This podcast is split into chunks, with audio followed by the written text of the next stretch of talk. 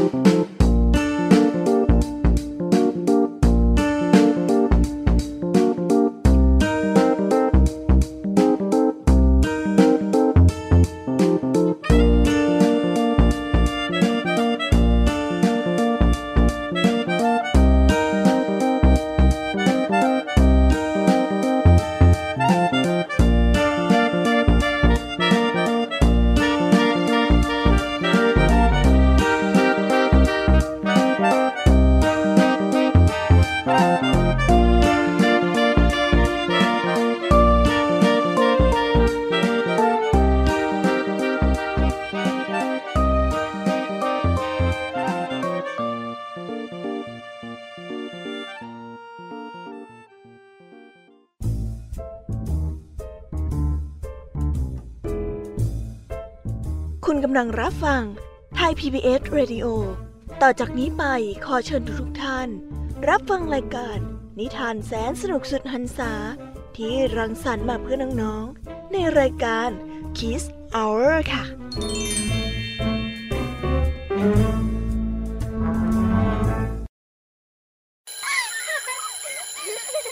โรงเรียนเลิกแล้วกลับบ้านพร้อมกับรายการ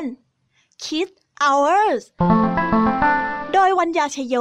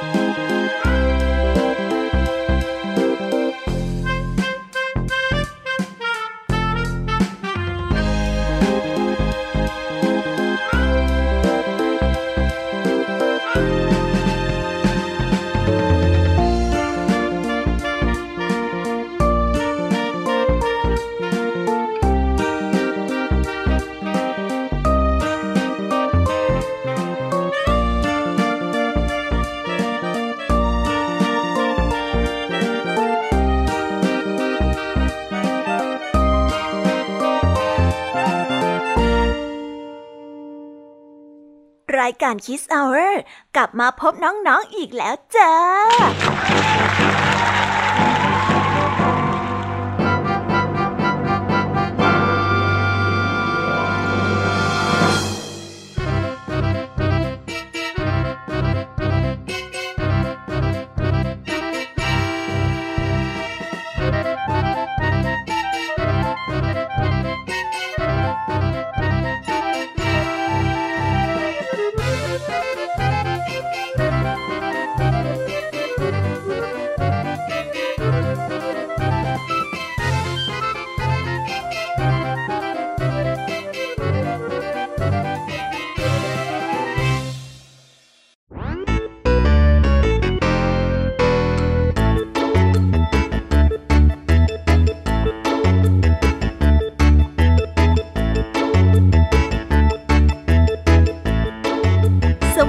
น้องๆที่น่ารักชาวรายการคิสเอาเรทุกๆ คนนะคะ วันนี้พี่ยามีกับพองเพื่อน ก็ได้นำนิทานสนุกๆมาเล่าให้กับน้องๆได้ฟัง เพื่อเปิดจินตนาการและตะลุยไปกับโลกแห่งนิทานกันอย่างสนุกสนานนั่นเอง น้องๆคงอยากจะรู้กันแล้วใช่ไหมล่ะคะ ว่านิทานที่พวกพี่ไปเตรียมมานั้นเนี่ยจะมีนิทานเรื่องอะไรกันบ้าง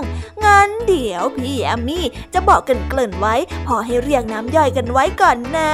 วันนี้ค่ะคุณครูไหวใจดี ก็ได้เตรียมนิทานคุณธรรมทั้งสองเรื่อง มาเล่าให้กับน้องๆได้ฟังกัน ซึ่งในวันนี้นะคะ คุณครูไหวก็ได้นำนิทานเรื่อง หุ่นกระป๋องพี่โอ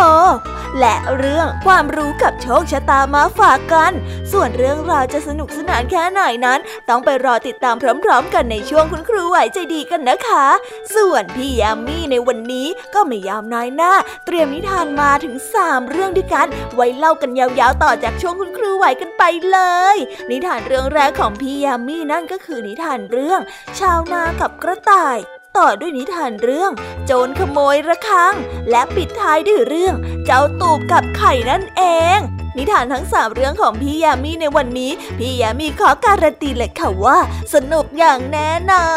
น วันนี้นะคะลุงทองดีกับเจ้าจ้อยก็ได้เตรียมนิทานสุภาษิตมาฝากพวกเรากันอีกเช่นเคย ซึ่งในวันนี้มากับสำนวนที่ว่า ไกลปืนเที่ยง เรื่องราวและความหมายของคำคำนี้เนี่ยจะเป็นอย่างไร เอาไว้ไปรอฟังกันในช่วงนิทานสุภาษิตกันนะคะ แล้วก็ปิดท้ายกับนิทานพี่เด็กดีจากทางบ้าน ซึ่งวันนี้นะคะ พี่เด็กดีเองก็ได้เตรียมนิทานเรื่อง เบลล่านักเต้นรำกับจี้นำโชคมาเล่าให้กับพวกเราได้ฟังกัน ในช่วงนิทานของพี่เด็กดีกันนั่นเองงโอ้โห เป็นยังไงกันบ้างล่ะคะ ได้ยินแค่ชื่อเรื่องนิทานก็น่าสนุกแล้วใช่ไหมล่ะคะเด็กๆ พี่แยมมี่ก็ตื่นเต้นที่จะรอฟังนิทานที่แสนสนุกที่พวกเรารออยู่ไม่ไหวแล้วล่ะค่ะ มีแต่เรื่องที่น่าฟังทั้งนั้นเลยนะคะเนี่ยเอาละค่ะ งั้นเรามาเตรียมตัวเตรียมใจไปให้พร้อมกับการไปตะลุยในโลกแห่งนิทานกันเลยดีกว่า ตอนนี้เนี่ยคุณครูไหวได้มารอน้องๆอยู่ที่หน้าห้องเรียนแล้วค่ะ ถ้าหากว่าน้องๆพร้อมกันแล้ว งั้นเรามานับถอยหลังพร้อม ๆ กันเลยดีกว่าค่ะ 3 2 1 let's go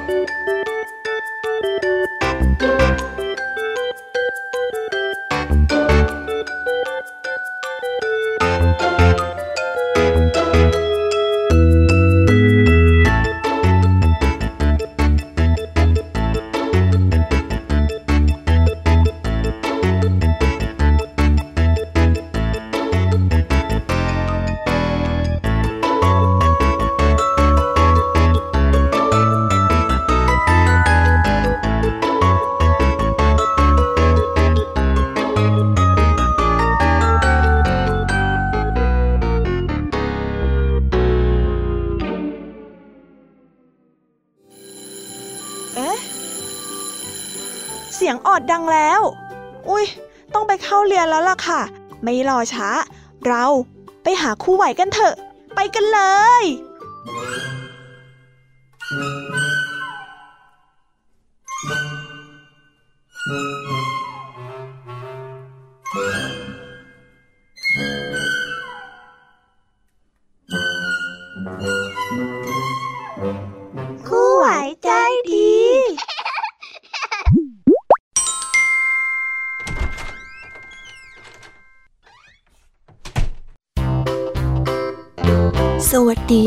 เด็กๆ กลับมาพบกับคุณครูไหวกันอีกแล้วนะคะ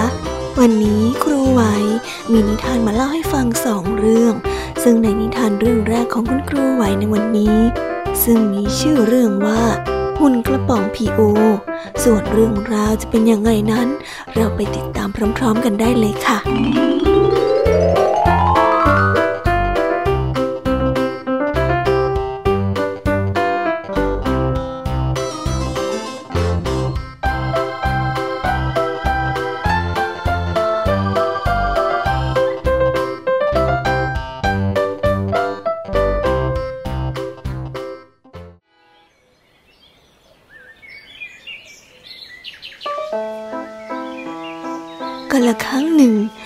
อาณาจักรแห่งตุ๊กตา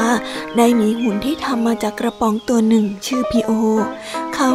มีแขนขาเล็กๆ เหยียดยาว ลำตัวนั้นเป็นกระป๋องสีเงินแวววาว และก็มีจมูกใหญ่สีแดง พีโอนั้นเป็นหุ่นกระป๋องตัวเดียวในบรรดาตุ๊กตานุ่มนิ่มขนฝูทั้งหลาย ดังนั้นมันจึงไม่ชอบตัวเองนัก และคิดอยากจะมีร่างกายนุ่มนิ่มแบบตุ๊กตาตัวอื่นเสมอ พี่โอ ได้ยินมาจากตุ๊กตานักเดินทางคนหนึ่งว่า ที่ตรอกความมืดที่อยู่ทางด้านหลังอาณาจักรนั้น มีร้านเย็บชุดอยู่ร้านหนึ่ง เจ้าของร้านเป็นตุ๊กตาหญิงชารา ที่มีมือแสนวิเศษ นางสามารถตัดชุดที่เหมือนจริง ราวกับมีมนวิเศษ ขอเพียงได้ใส่ชุดที่ตุ๊กตาหญิงชาราตัดให้ ใครก็จะเป็นอะไรก็ได้ทั้งนั้น เมื่อได้ยินเช่นนั้น พี่โอก็รู้สึกดีใจเป็นอย่างมาก เขาจึงรีบตรงไปยังตรอกแห่งความมืดทันที เมื่อวิ่งหาอยู่ได้ไม่นาน เขาก็ได้ไปพบกับร้านตัดเย็บเสื้อเก่าๆร้านหนึ่ง ด้านในมีตุ๊กตาหญิงชราคนหนึ่ง ตามที่ตุ๊กตานักเดินทางบอก ตุ๊กตาหญิงชรานั้น มีจมูกที่งุ้มมาก หลังโค้งงอ นูนขึ้นมาจนเห็นได้ชัด และเสื้อผ้าทั่วทั้งตัวนั้นล้วนเป็นสีดำนางได้เอาแต่ก้มหน้าเย็บชุดในมือ จนไม่ทันสังเกตว่ามีคนเข้ามาในร้าน พี่โอได้ส่งเสียงทักทายในทันทีสวัสดีครับ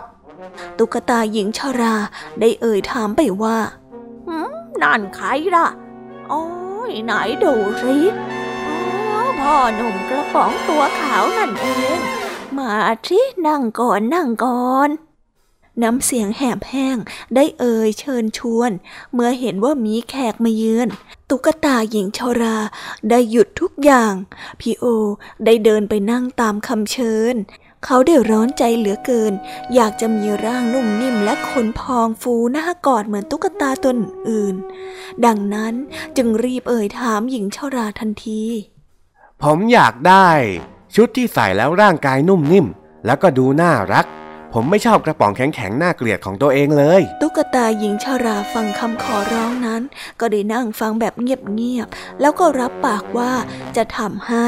อีกสามวันให้พี่โอกลับมาที่ร้านอีกครั้ง เพื่อที่จะมารับเสื้อผ้าที่ต้องการ พี่โอดีใจมาก แล้วก็ได้กล่าวขอบคุณตุ๊กตาหญิงชราเป็นการใหญ่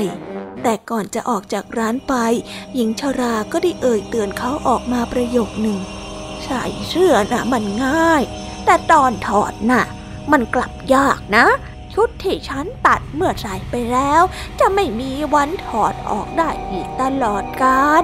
คิดให้ดีละ่ะ พ่อหนุ่มกระป๋องตัวขาว ฉันขอเตือนนะ ไม่มีอะไรที่ดีไปกว่าตัวเราเองหรอก โอ้ แบบนั้นยิ่งดีเลย ผมจะได้มีร่างกายนุ่มนิ่มน่ากอดไปตลอดกาล พี่โอได้จากไปกับเสียงหัวเราะสามวันให้หลัง เขาก็มารับเสื้อผ้าตามที่นัดไว้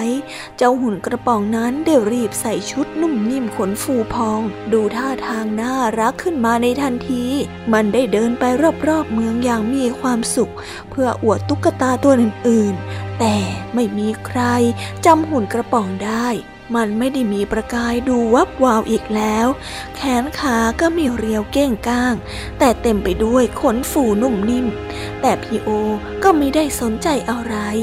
ตอนแรกพี่โอนั้นดีใจมาก แต่เมื่อเวลาได้ผ่านไป มันก็เริ่มอึดอัด ไม่คล่องตัวอย่างเมื่อก่อน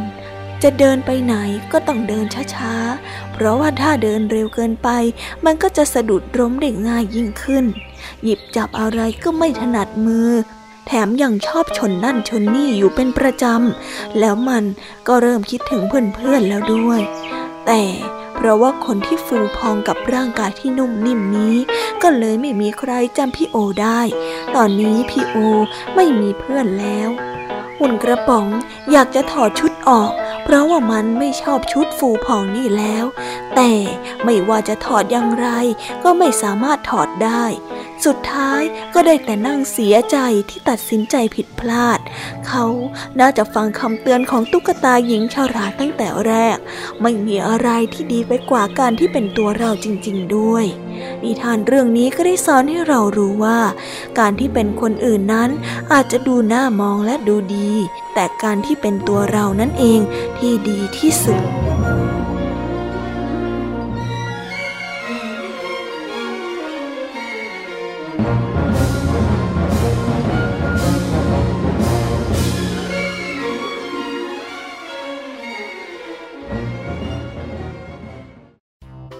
แล้วก็ได้จบกันไปแล้วนะคะสำหรับนิทานเรื่องแรก งั้นเราไปต่อกันในนิทานเรื่องที่สองกันเลยนะคะ และในนิทานเรื่องที่สองนี้ มีชื่อเรื่องว่า ความรู้กับโชคชะตา เรื่องราวจะเป็นยังไงนั้น งั้นเราไปฟังพร้อม ๆ กันได้เลยค่ะ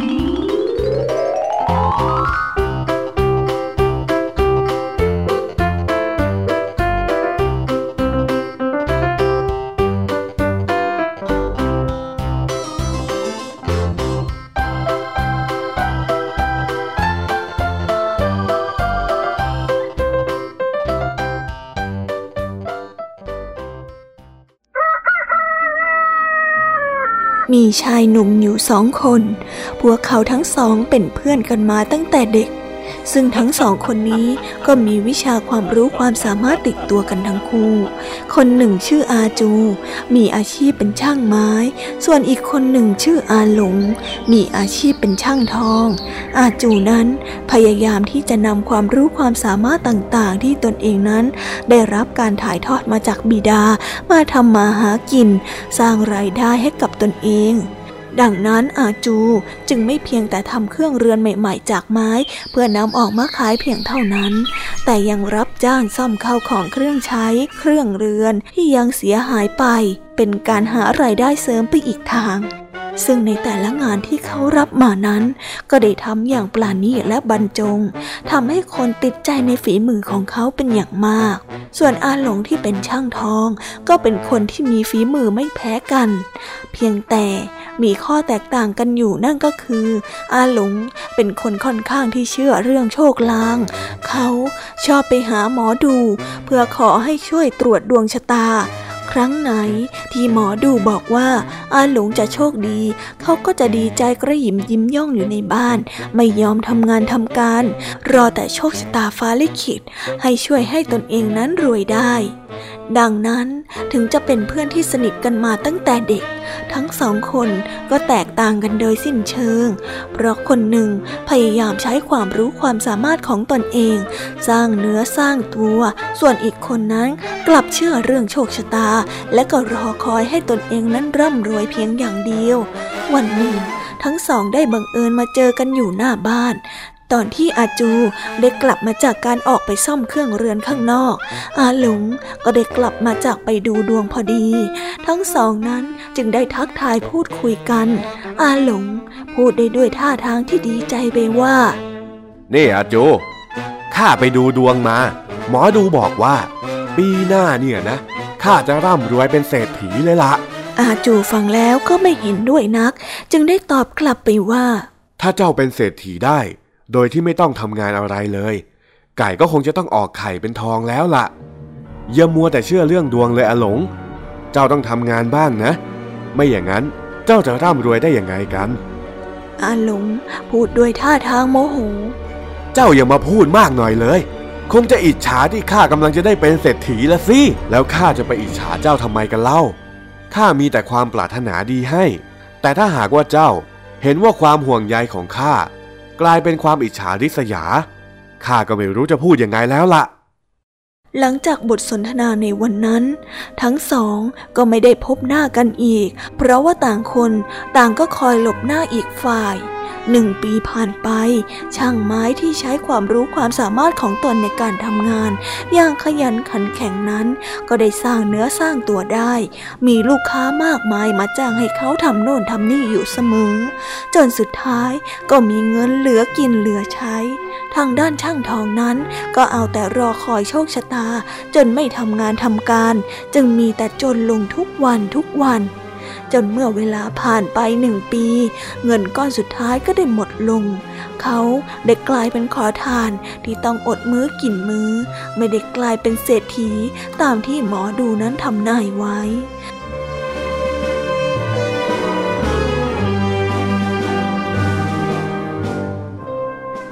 นิทานเรื่องนี้ก็ได้สอนให้เรารู้ว่า ถึงแม้ว่าเราจะมีความรู้มากมาย แต่ถ้าหากไม่มีความขยัน ไม่ยอมทำงานและก็ใช้ความรู้ความสามารถที่มี สุดท้ายก็ไม่ทำให้เกิดประโยชน์อะไร โชคชะตาไม่อาจจะสู้ความสามารถที่ตนเองนั้นลงมือทำได้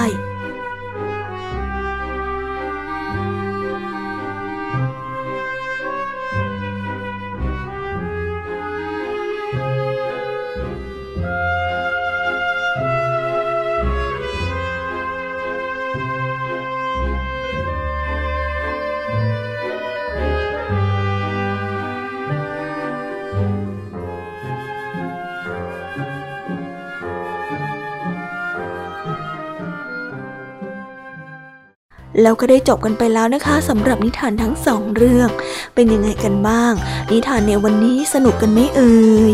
อย่าลืมนำข้อคิดที่ได้จากการรับฟังนิทาน ไปปรับใช้กันในชีวิตประจำวันกันด้วยนะ และในวันนี้ก็หมดเวลาของคุณครูไหวกันไปแล้วค่ะ ครูไหวก็ต้องขอส่งต่อเด็กๆ ให้ไปฟังนิทานในช่วงต่อไปกับช่วงพี่ยามีเล่าให้ฟังกันต่อเลยนะคะสำหรับวันนี้ ครูไหวต้องขอตัวลากันไปก่อนแล้ว สวัสดีค่ะ บ๊ายบาย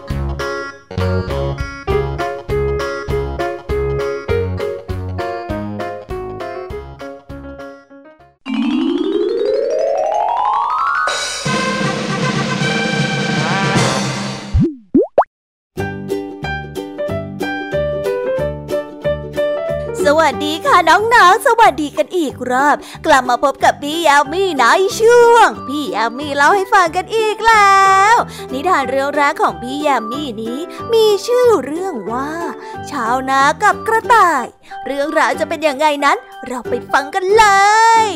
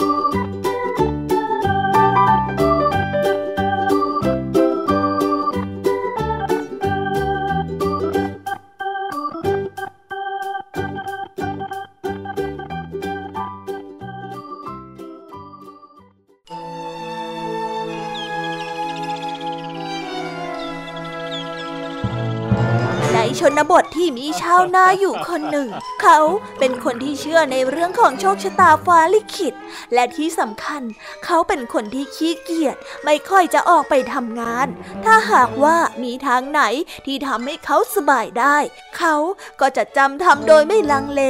ชาวนาคนนี้มีชีวิตอยู่ไปวันๆ ซึ่งหลังจากที่ทำนาแล้ว เขาก็มักจะมานั่งพักที่ใต้ต้นไม้ นำหมวกที่สวมกันแดดมาพัดให้กับตัวเอง บางครั้งก็ได้เคลิ้มหลับไป กว่าจะตื่นมาอีกทีก็เป็นเวลาเย็นซะแล้ว จึงได้เดินทางกลับบ้านไป ชาวนาคนนี้ ทำเช่นนี้ทุกวัน จนกระทั่งวันหนึ่ง เขากำลังนั่งพักอยู่บริเวณใต้ต้นไม้ต้นเดิม จู่ๆก็ได้มีกระต่ายตัวหนึ่งที่ตื่นตระหนกวิ่งมาชนกับต้นไม้ที่อยู่ไม่ไกลจากต้นที่ชาวนาพักอยู่ จากนั้นเจ้ากระต่ายก็นอนแน่นิ่งไป โดยไม่ขยับแม้แต่นิดเดียวเมื่อเห็นกระต่ายนอนนิ่งแบบนั้น ชาวนาจึงได้ลุกขึ้นไป เข้าไปดูใกล้ๆ แล้วก็หยิบเจ้ากระต่ายตัวนั้นขึ้นมาดู จึงได้รู้ว่ามันตายไปเสียแล้ว ชาวนาได้รู้สึกประหลาดใจเป็นอย่างมาก เมื่อได้คิดไปคิดมาก็รู้สึกดีใจแทน เพราะเขาคิดว่าจะต้องเป็นเพราะว่าฟ้าส่งกระต่ายตัวนี้มาให้เขาอย่างแน่นอน มันถึงได้วิ่งมาชนต้นไม้แล้วก็ตายอยู่ข้างเขาแบบนี้ ชาวนาได้พูดกับตัวเองว่า โอ้นี่ต้องเป็นโชคชะตาที่พระเจ้าได้ประทานให้กับเราแน่ๆ ดีละ ต่อไปข้าจะมานั่งรอกระต่ายอยู่ที่นี่ทุกวันเลย เดี๋ยวพรุ่งนี้พระเจ้าก็ต้องส่งกระต่ายมาให้ข้ากินอีกแน่ๆ จากนั้นทุกวันชาวนาก็ไม่ทำนาแล้ว แต่ จะมานั่งอยู่ที่ใต้ต้นไม้ เพราะว่าเขาเชื่อว่า พระเจ้านั้นจะประทานกระต่ายมาให้เขากินเป็นอาหารทุกวัน โดยไม่ต้องทำอะไรเลย แม้แต่ การทำนาที่เป็นอาชีพเลี้ยงตนเองก็ตาม ชาวนาคนนี้มานั่งรอทุกวัน แต่เขาก็ไม่เคยเห็นแม้แต่เงาของกระต่ายสักตัวที่ผ่านมาเลย แต่กว่าจะรู้ตัวว่าไม่มีพระเจ้าที่ไหนมาประทานกระต่ายให้เขาทั้งนั้น ข้าวในนาก็ตายจนหมดเสียแล้ว นิทานเรื่องนี้ก็ได้สอนให้เรารู้ว่า คนที่เฝ้ารอแต่โชคชะตา โดยที่ไม่ทำอะไรเลย เป็นคนที่โง่เขลาค่ะ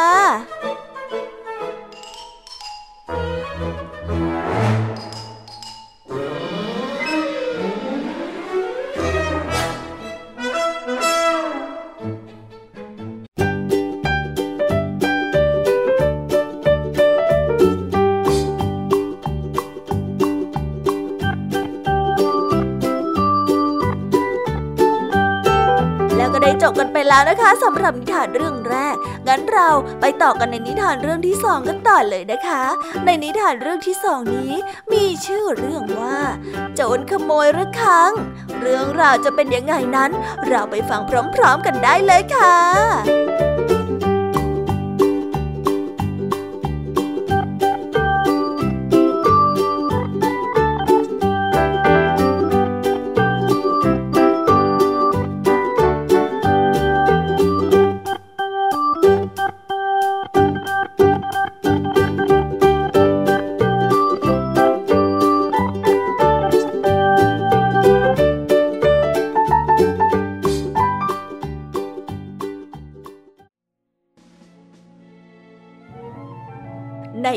ของชาวพุทธนั้นมักจะมีระฆังอยู่ภายในวัด ซึ่งเอาไว้ตีบอกเวลาหรือทำกิจกรรมอื่นๆ ที่มีทั้งขนาดเล็กแล้วก็ขนาดใหญ่แตกต่างกันไป มีอยู่วันหนึ่ง มีชายคนหนึ่งนั้นเป็นคนจร ไม่มีวิชาความรู้ไม่มีความเพียร ไม่มีความอดทนอะไรเลย เขาได้เดินโซซัสโซเซมาหลายวันข้าวปลาก็ยังไม่ได้กิน ในที่สุดแล้วเขาก็ได้เดินมาถึงวัดแห่งนี้ เขามาถึงวัดในตอนกลางคืน เมื่อมาถึงวัดจึงพบว่าพระจำวัดกันหมดแล้ว เขาได้รู้สึกเหน็ดเหนื่อย จึงนั่งพักบริเวณวัดนั้น นั่งคิดว่าจะทำอย่างไร ตนจึงจะได้มีข้าวกิน คิดไปคิดมาก็เหลือไปเห็นละคังขนาดใหญ่มากมาย เมื่อไปตรวจดูก็รู้ว่าเป็นทองทั้งหมด หากเอาไปขายคงได้เงินมามากมาย มีเงินมาซื้อข้าวกินไปได้อีกหลายวัน ดีละข้าจะเอาระฆังนี้ไปขายในเมือง ชายคนนั้นพูดกับตัวเองเบาๆ ในขณะที่กำลังจะขโมยระฆัง เขาก็ได้นึกขึ้นมาได้ว่า ตอนที่ปลดระฆังออกมาระฆังต้องส่งเสียงดังเหง่งง่างปลุกพระทั้งวัดให้ตื่นแน่นอน ระหว่างที่เขากำลังคิดหาวิธีอยู่นั้น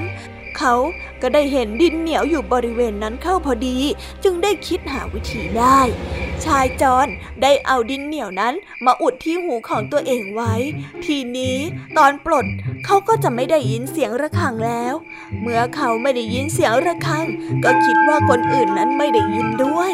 แต่มันไม่ใช่แบบนั้น ในขณะที่ชายจอนที่ตอนนี้กลายเป็นขโมยกำลังปลดระฆังอย่างมีความสุข และคิดถึงว่าวันพรุ่งนี้จะมีอาหารดีๆกิน ได้นอนห้องนอนดีๆ นั่นเอง พระและลูกวัดทั้งหลายก็ได้ยินเสียงะระฆังเง่งงังไปทั่วบริเวณวัดที่พากันตื่นขึ้นมา และก็ได้รู้ทันทีว่าจะต้องมีคนกำลังขโมยของวัดอยู่แน่ เมื่อพระลูกวัดออกไปดู ก็ได้เห็นชายหัวขโมยนั้นกำลังปลดระฆังอย่างสบายใจเฉิบพระลูกวัดก็ได้เข้าไปล้อมวงและก็จับตัวเอาไว้ แน่นอนว่าหัวขโมยนั้นตกใจเป็นอย่างมาก เพราะเขานั้นไม่ได้ยินเสียงระฆังแต่อย่างใด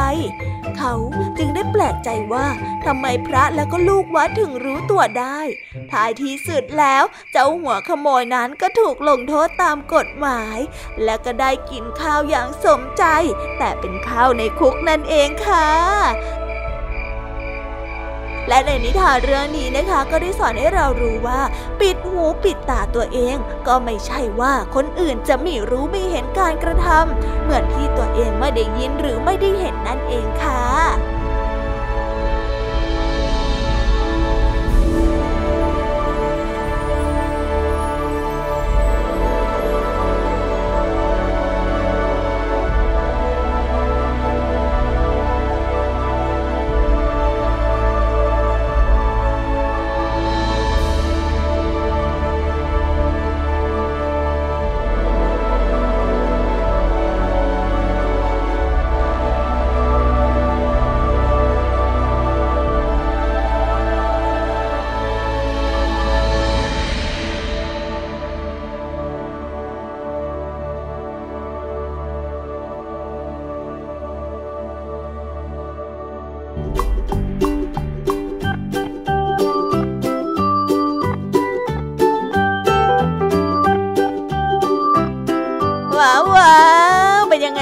างคะสนุกกันไหมเอ่ยแหมเจ้าคนจรเนี่ยนะ อุดหูตัวเอง เพราะว่าจะไม่ให้คนอื่นได้ยินเสียงแหมคิดได้ไงเนี่ย สุดท้ายก็ต้องโดนจับเป็นยังไงล่ะคะอะน้องๆจุใจกันแล้วหรือยังเอ่ย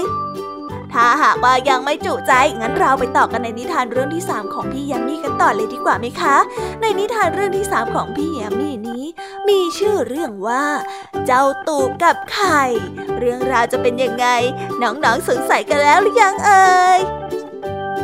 เรื่องราวจะเป็นยังไงนั้น งั้นเราไปฟังพร้อมๆกันเลยค่ะ ไปฟังกันเลย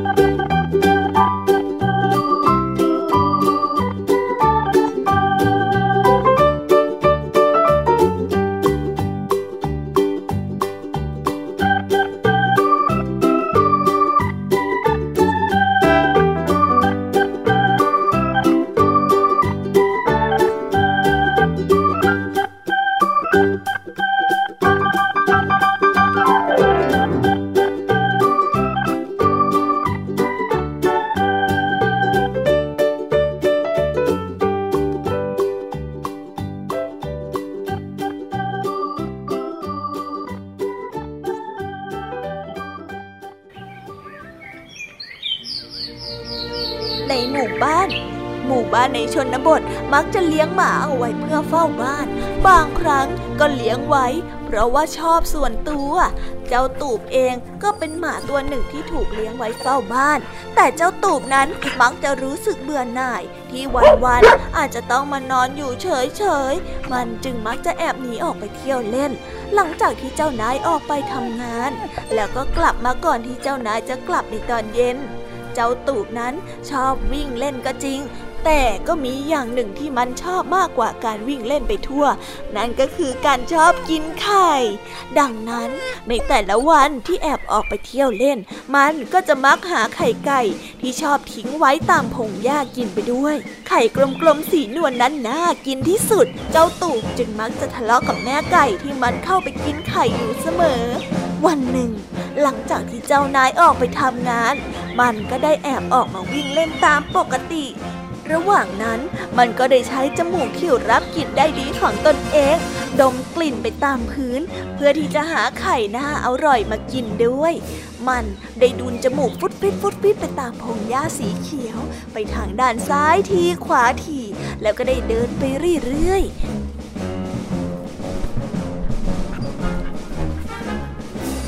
จนในที่สุดก็ได้เห็นกองไข่ไก่ที่แม่ไก่นั้นทิ้งไว้ เจ้าตูบได้เลียปากไปมา น้ำลายนั้นได้หยดติ๋งติ๋งอาฮ่าลาปากฉันจริงๆ ไข่รังเนี้ยไม่มีแม่ไก่เฝ้าอยู่เลยนะโชคดีที่สุดเลยกินไข่กินไข่กินไข่ว่าแล้วมันก็กินไข่ห้าฟองนั้นจนหมด แต่ก็ยังรู้สึกว่าอยากกินอีก มันจึงได้เดินหาไปเรื่อยๆ ซึ่งวันนี้ก็เป็นวันที่มันโชคดีมากซะด้วย เพราะว่าไข่รังที่สองที่มันเจอ ไม่มีแม่ไก่คอยเฝ้าอยู่เช่นกัน แต่เมื่อกินไข่จนหมดแล้ว มันก็อยากจะกินอีก ดังนั้นมันจึงยังเดินหารังไข่ต่อไป ในระหว่างนั้นเองด้วยความตะกะตะกาม พอมันเห็นว่าพงหญ้านั้นมีอะไรขาวๆกลมๆวางอยู่ มันจึงคิดว่าเป็นไข่ จึงได้รีบอ้าปากแล้วก็กินลงไปในทันที แต่หลังจากที่กินเข้าไปได้ไม่นานนัก ก็รู้สึกปวดท้องขึ้นมา เจ้าตูบจึงได้รู้ทันทีว่า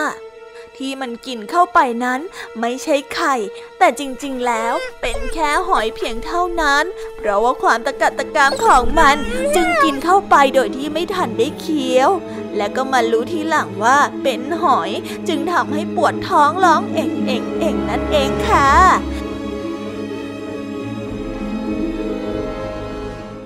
นิทานเรื่องนี้นะคะก็ได้สอนให้เรารู้ว่า คนที่ทำอะไรผุนผัน ไม่รู้จักใครครวน จะประสบอันตรายได้โดยไม่คาดคิดเหมือนกับเจ้าตู่ที่เห็นอะไรกลมๆ ก็คิดว่าเป็นไข่ จึงได้กินเข้าไปเสียหมดทำให้ตัวเองนั้นต้องปวดท้องนั่นเองค่ะ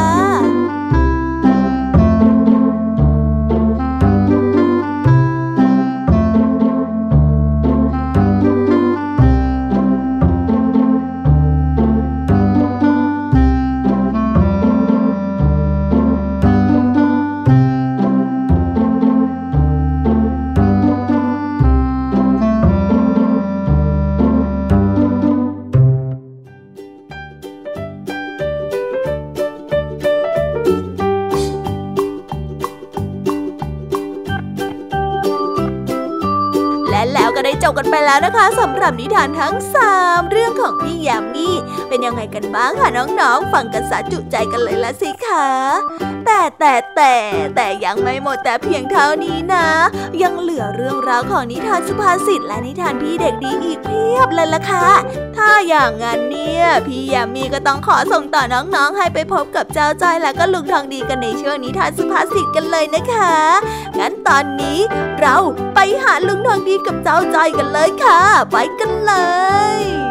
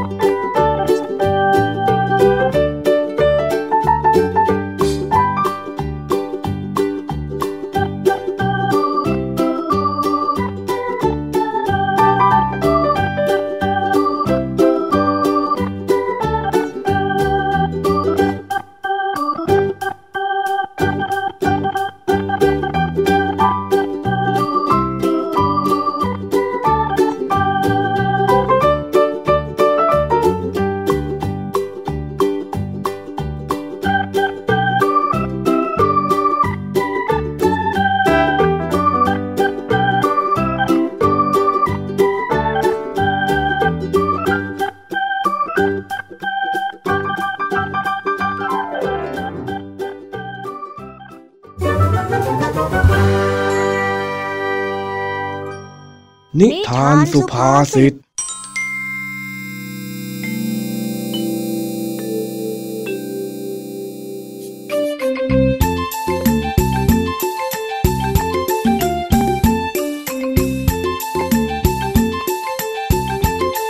ันนี้เจ้าจ้อยติดตามลุงทองดีมาที่โรงพยาบาล เพื่อรับยารักษาไวทองของลุงทองดี และด้วยความซุกซนของเจ้าจ้อย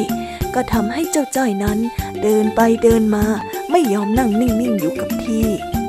อุ้ยนั่นอะไรอะ่ะ ไปดูดีกว่าเฮ้ยเฮ้ยแก้วน้ำอันนี้แท้ไปเลยอะ่ะเอากระดาษมาทำเป็นแก้วได้ด้วยอะ่ะ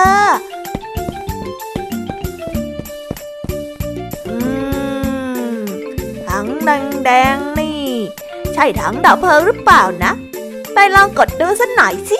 นี่เจ้าจ้อย เอ็งเล่นอะไรของเอ็งนักหนาเนี่ยฮะ เดินไปเดินมาขยุกขยิกอยู่นั่นเองอ้าวก็จ้อยตื่นเต้นนี่นะ ที่เนี่ยมีแต่อะไรที่น่าตื่นตาตื่นใจทั้งนั้นเลยอะทุกทั้งดี เอ็งนั่งเฉยๆไม่เป็นหรือยังไงเล่าเนี่ย เดี๋ยวจะไปรบกวนคนไข้คนอื่นเขาอะนั่งเฉยก็ได้แต่เจ้าจ้อยก็นั่งเฉยได้ไม่นาน สักพัก ก็เกิดสงสัยนั่นสงสัยโน่น แล้วก็ได้ถามลุงทองดีขึ้นมาว่า ลุงทองดี ลุงจ๊ะฮะอะไรหรือจ้าจ้อยทำไมลุงถึงต้องมาที่โรงพยาบาลทุกเดือนด้วยอะจ๊ะก็มารับยาไง ยารักษาโรคไวทองของข้าเนี่ย รับเดือนละครั้งอ๋อแล้วทำไม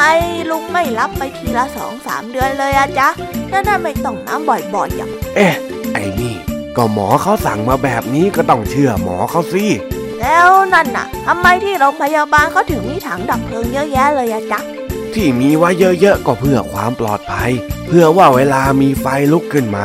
ก็จะได้เอาไปฉีดป้องกันไฟไหม้ยังไงล่ะจ้าจ้อย แล้วใครเขาจะมาก่อไฟในโรงพยาบาลกันแหละลุงท้องดี มันก็อาจจะเป็นไฟจากความตั้งใจ หรือไม่ได้ตั้งใจ หากว่ามันเกิดประกายไฟขึ้นเมื่อไร เขาก็ฉีดกันทั้งนั้นนั่นแหละอ๋ออย่างนี้นี่เองมอ เชิญตรวจที่ห้องนายแพทย์สมพลค่ะนายทองดีสุขเสมอ เชิญตรวจที่ห้องนายแพทย์สมพลค่ะอ้าวเอ็งรอข้าอยู่ตรงนี้นะหมอเรียกข้าแล้ว เดี๋ยวข้าไปหาหมอแป๊บหนึ่งเอ็งอย่าไปเล่นซนอะไรล่ะ ไม่สนอยู่แล้วจ้ะลุงทองดีไว้ใจจ่อยได้เลย จากนั้นลุงทองดีก็ได้เข้าไปพบหมอเพื่อตรวจอาการ หลังจากที่ตรวจเสร็จแล้ว ลุงทองดีก็ได้ยินเสียงคนหัวเราะกันฮือฮาลั่นโรงพยาบาล จึงได้เดินเข้าไปดู และภาพที่เห็นนั่นก็คือ เจ้าจ้อยกำลังฉีดถังดับเพลิง ในกล่องไฟที่พลานโลงนั้นกำลังจุดเพื่อเผาใบไม้นี่ลุงมาจุดไฟในโรงพยาบาลแบบนี้มันไม่ได้นะเฮ้ยนี่ แน่นี่แน่นี่แน่ดับสิดับสิดับดับดับเฮ้ยไอ้หนูข้าก็ทำตามหน้าที่ของข้านั่นเนี่ย เอ็งมาทำอะไรตรงนี้เนี่ยฮะเฮ้ยไม่รู้ล่ะ จะหน้าที่หรือว่าหลังที่ก็ห้ามจุดรู้ไหมมันเป็นอันตรายต่อคนไข้เนี่ย โอ้ยใครก็ได้ มาเอาไอ้เด็กนี่ไปทีเถอะลุงทองดีเห็นเหตุการณ์ก็รีบเดินเข้าไปขอโทษพานโรง แล้วก็ดึงเจ้าจ้อยออกมา โอ้ยโอ้ยโอ้ยฉันขอโทษด้วยนะ หลานฉันมันไม่รู้เรื่องนะ ไปเลยไปเลย รีบเอาหลานของแกไปเลยนะอ้าลุงทองดีทำไมมาว่าจ้อยไม่รู้เรื่องล่ะ นี่จ้อยทำตึงลุงทองดีบอกเลยนะเอาเป็นว่าอย่าไปถือสามันเลยนะ บ้านฉันมันไกลปืนเที่ยงนะหลานฉันมันก็เลยเป็นอย่างนี้นี่แหละ โอ้งั้นไม่เป็นไรหรอกฉันเข้าใจ ยังไงก็ช่วยสอนหลานแกบ้างละ่ะ เสียเวลาทำงานจริง ๆ ได้จ้าได้จ้า หลังจากที่ดึงเจ้าจ้อยออกมาจากตรงนั้น เจ้าจ้อยก็โวยวายใส่ลุงทองดีชุดใหญ่ นี่ลุงทองดีทำไมลุงถึงพาจ้อยออกมา ลุงพันลงคนนั้นทำผิดนะ เขาจุดไฟในโรงพยาบาลน่ะ โอ้ยข้าละปวดหัวจริง ๆ เอาเป็นว่าข้าขอโทษที่ข้าสอนเองไปแบบนั้นละกันคำว่าห้ามจุดไฟในโรงพยาบาลนี่ก็คือ ห้ามจุดภายในบริเวณอาคาร ข้าบอกเองไม่ครบเอง นี่เขาจุดอยู่ข้างนอก เองจะไปดับของเขาได้ยังไงกันล่ะฮะเจ้าจ้อยนะแล้วลุงทำไมไม่บอกจ้อยตั้งแต่แรกแล้วโธ่แล้วใครมันจะไปรู้ว่าเองจะใสซื่อขนาดนั้นล่ะฮะเจ้าจ้อย เฮ้ก็จ้อยอยากจะทำตัวให้เป็นประโยชน์นี่นะ ว่าแต่ลุงไม่พูดอะไรกับพานลงเหรอจ๊ะจ้อยได้ยินปืนปืนคงไม่ได้มีเรื่องกันเพราะจ้อยใช่ไหมจ๊ะ เออ ไม่ได้มีเรื่องหรอก ข้าพูดคำว่าไกลปืนเที่ยง เป็นสุภาษิตที่หมายถึง คนที่ไม่มีความรู้ ไม่รู้จักอะไรเลย เพราะว่าอยู่ห่างไกลความเจริญ หรือพูดง่ายๆก็คือ เป็นเด็กบ้านนอกอย่างเอ็งนี่แหละอ้าวจ้อยบ้านใกล้ๆลุงทองดี ลุงทองดีก็บ้านนอกเหมือนกันนั่นแหละทำไมลุงทองดีถึงรู้ล่ะ ก็ข้าโตแล้วข้าเคยไปใช้ชีวิตที่อื่นมาตั้งเยอะแยะ ไม่เหมือนกับเอ็ง ที่โตมาอยู่แต่บ้านนาป่าดอนตั้งแต่เกิดเนี่ย อ๋อ ถ้าไม่อยากเป็นคนที่ไกลปืนเที่ยงก็ต้องเดินทางไปที่อื่น หรือเข้าเมืองบ่อยๆ ใช่ไหมจ๊ะ จะว่าอย่างนั้นก็ได้งั้นงั้นอะไรของเองฮะเจ้าจ้อยงั้นคราวหน้าถ้าลุงทองดีเข้ามาในเมืองอีกจ้อยขอตามมาอีกทุกครั้งเลยนะจ๊ะนั่นนั่นนั่นนั่นนั่นไม่ไม่ไม่ไม่แค่นี้ข้าก็ปวดหัวได้แย่ มาคนเดียวข้าสบายกว่าเยอะเออเนาะแล้วเมื่อไหร่จ้อยจะได้รู้เรื่องกันเล่าโอ้ยนั่นมันเรื่องของเองน่ะไม่เกี่ยวกับข้าแล้ว ไป กลับบ้านกันเถอะอ่าลุงทองดีอะจ้อยอยากมาด้วย ให้จ้อยมานะนะไปนะไปนะไปกลับบ้าน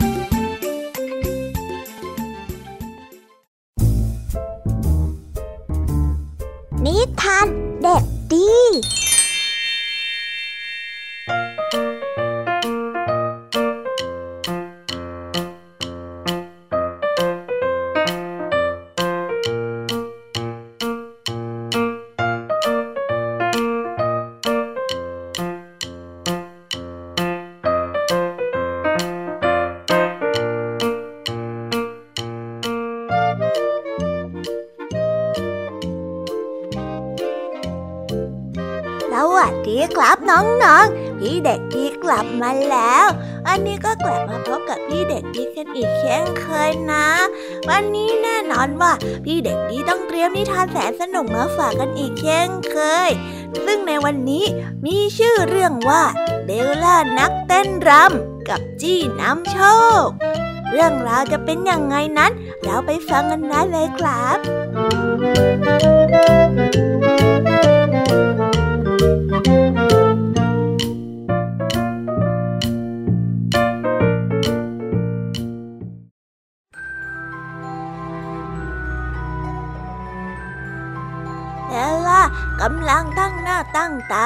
คอยฉันเรียนบัลเล่ต์หลังโรงเรียนเลิก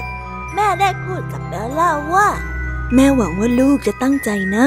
คุณแม่ได้บอกกับเธอ แม่รู้ว่าบางครั้งก็ยากสำหรับเบลล่าที่จะจดจ่ออะไร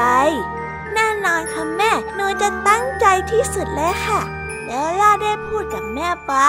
แต่มันไม่ง่ายอย่างนั้น บทเรียนบัลเล่ต์แต่ละบทนั้นก็เหมือนเหมือนกัน เมื่อเบลล่าต้องการจะตั้งใจอะไรอย่างมาก ก็จะมีบางสิ่งที่น่าสนใจเกิดขึ้น มันได้ดึงความสนใจจากเธอไป ในชั้นเรียนบัลเล่วันนั้น คุณครูรสบอกชั้นเรียนว่าว่าเขาจะได้แสดง ทุกๆคนรู้สึกดีใจแล้วก็ตื่นเต้นเป็นอย่างมากเอาละจ้ะเอาละจ้ะตอนนี้เธอต้องตั้งใจมากๆนะเบลล่า อีกไม่นานเนี่ยนะ เธอจะต้องไปเต้นรำต่อหน้าผู้ชมแล้วนะคุณครูรสได้พูดแต่เมื่อในบรรดาเด็กหญิงที่เริ่มเต้นเบลล่าก็สงสัยว่า ตัวของคุณครูรสเองไม่มีสมาธิคุณครูได้เอาแต่ชำเลืองไปรอบๆห้อง ราวกับว่ากำลังมองหาอะไรบางอย่าง ขณะที่เบลล่าและเพื่อนๆเริ่มซ้อมเต้นกัน เบลล่าก็เจอบางสิ่งบางอย่างที่น่าสนใจ ยื่นออกมาจากใต้ผ้าม่าน เด็กหญิงคนอื่นๆ เริ่มเต้นกลับไปอีกข้างของเวที แต่เบลล่านั้นกลับหายไปจากเวที เบลล่า เบลล่า ไปไหนเนี่ยเฮ้ยเกินไปแล้วนะ คุณครูลอดได้เรียก นี่อะไรเหรอคะ ลล่าได้เอ่ยขึ้นถาม เธอได้วิ่งขึ้นไปบนเวที โดยที่มีบางสิ่งนั้น แวววาวอยู่ในมือของเธอ หนูเจอมัน คุณครูได้ยิ้ม แล้วก็หยิบสร้อยจากเบลล่า แล้วก็ชูขึ้นในชั้นเรียนให้ทุกคนได้ดู ทุกคน เนี่ยคือรางวัลที่คุณครูสอนบัลเล่ให้ครู เมื่อครูเป็นนักเต้นรำที่ดีที่สุดในการแสดงครั้งแรก มันเป็นจี้นำโชค ครูอยากจะมอบให้นักเต้นที่เก่งที่สุดในการแสดงของเรา แต่ครูคิดว่า ครูทำหายไปแล้ว ขอบใจมากนะเบลล่า เธอไปเจอมันที่ไหนล่ะจ๊ะเบลล่าได้แต่นิ่งแล้วก็ไม่ตอบ เธอได้หลับตา แล้วก็มองเห็นตัวเองบนเวทีสวมจี้ของคุณครู เธอได้มองเห็นภาพของตัวเอง ว่าเป็นภาพที่เธอนั้น เต้นดีที่สุดเท่าที่เธอเคยเต้นมาเบลล่าได้เก็บภาพนั้นไว้ในหัว เมื่อเธอเริ่มซ้อมเต้นรำในการแสดง เธอก็เริ่มมีจินตนาการว่าตัวเองนั้นเต้นรำโดยที่ไม่มีข้อผิดพลาดแม้แต่น้อย แต่มันไม่ใช่เพียงแค่ความฝัน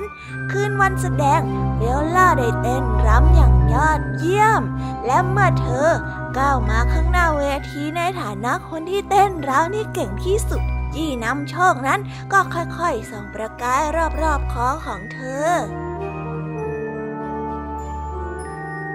แล้วก็ได้จบลงไปแล้วนะครับสำหรับนิทานของพี่เด็กดีในวันนี้ เป็นยังไงครับสนุกกันไหมเอ่ย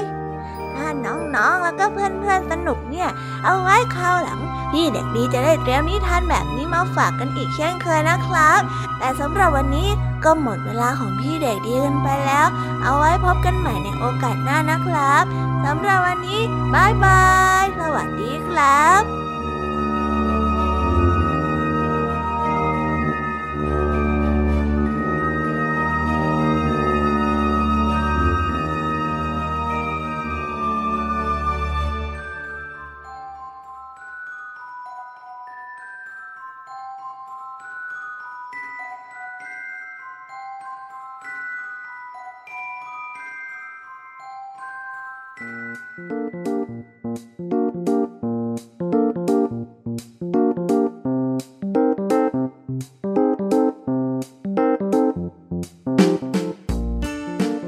จบกันไปแล้วนะคะสำหรับการตะลุยโลกนิทานกันในวันนี้ เป็นยังไงกันบ้างคะน้องๆ สนุกกันไหมเอ่ยวันนี้คุณครูไหวได้มาพร้อมกับนิทานทั้งสองเรื่อง ซึ่งในเรื่องแรกนั่นก็คือนิทานเรื่องหุ่นกระป๋องพี่โอ ที่สอนให้เรารู้ว่า การเป็นคนอื่นอาจจะดูน่ามองและดูดี แต่การเป็นตัวเราเองนั้นตั้งหากที่ดีที่สุด และนิทานเรื่องที่สองนั้นก็คือนิทานเรื่องความรู้กับโชคชะตา ที่ได้ให้ข้อคิดกับเราว่า ถึงแม้ว่าเราจะมีความรู้มากมาย แต่ถ้าหากว่าไม่มีความขยัน ไม่ยอมทำงาน และใช้ความรู้ความสามารถที่มี สุดท้ายก็จะไม่ทำให้เกิดประโยชน์อะไร โชคชะตาไม่อาจจะสู้ความสามารถที่ลงมือทำของตนเองได้และในส่วนนิทานของพี่ยามีดัน ในวันนี้ก็มาพร้อมกับนิทานทั้งสามเรื่อง ซึ่งนั่นก็คือนิทานเรื่อง ชาวนากับกระต่าย ที่ได้ให้ข้อคิดกับเราไว้ว่า คนที่เฝ้ารอแต่โชคชะตา โดยที่ไม่ทำอะไรเลย เป็นคนที่โง่เขลา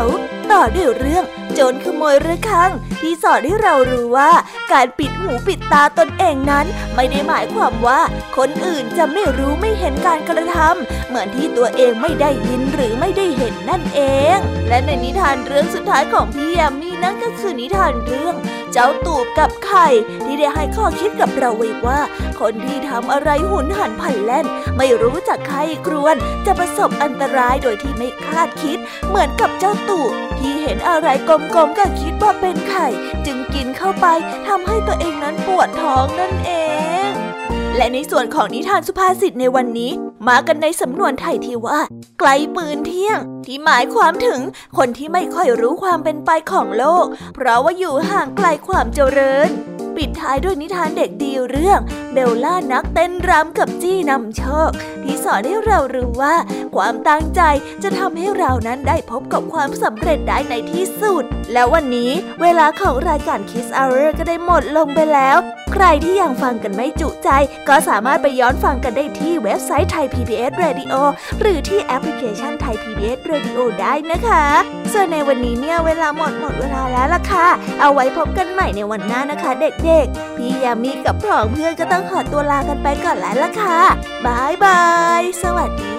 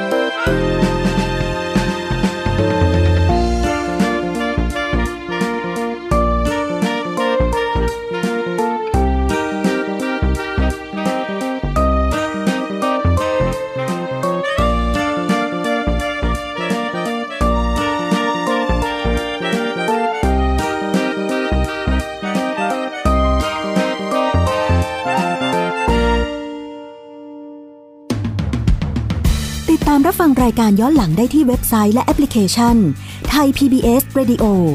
ไทย PBS Radio วิทยุข่าวสารสาระ เพื่อสาธารณะและสังคม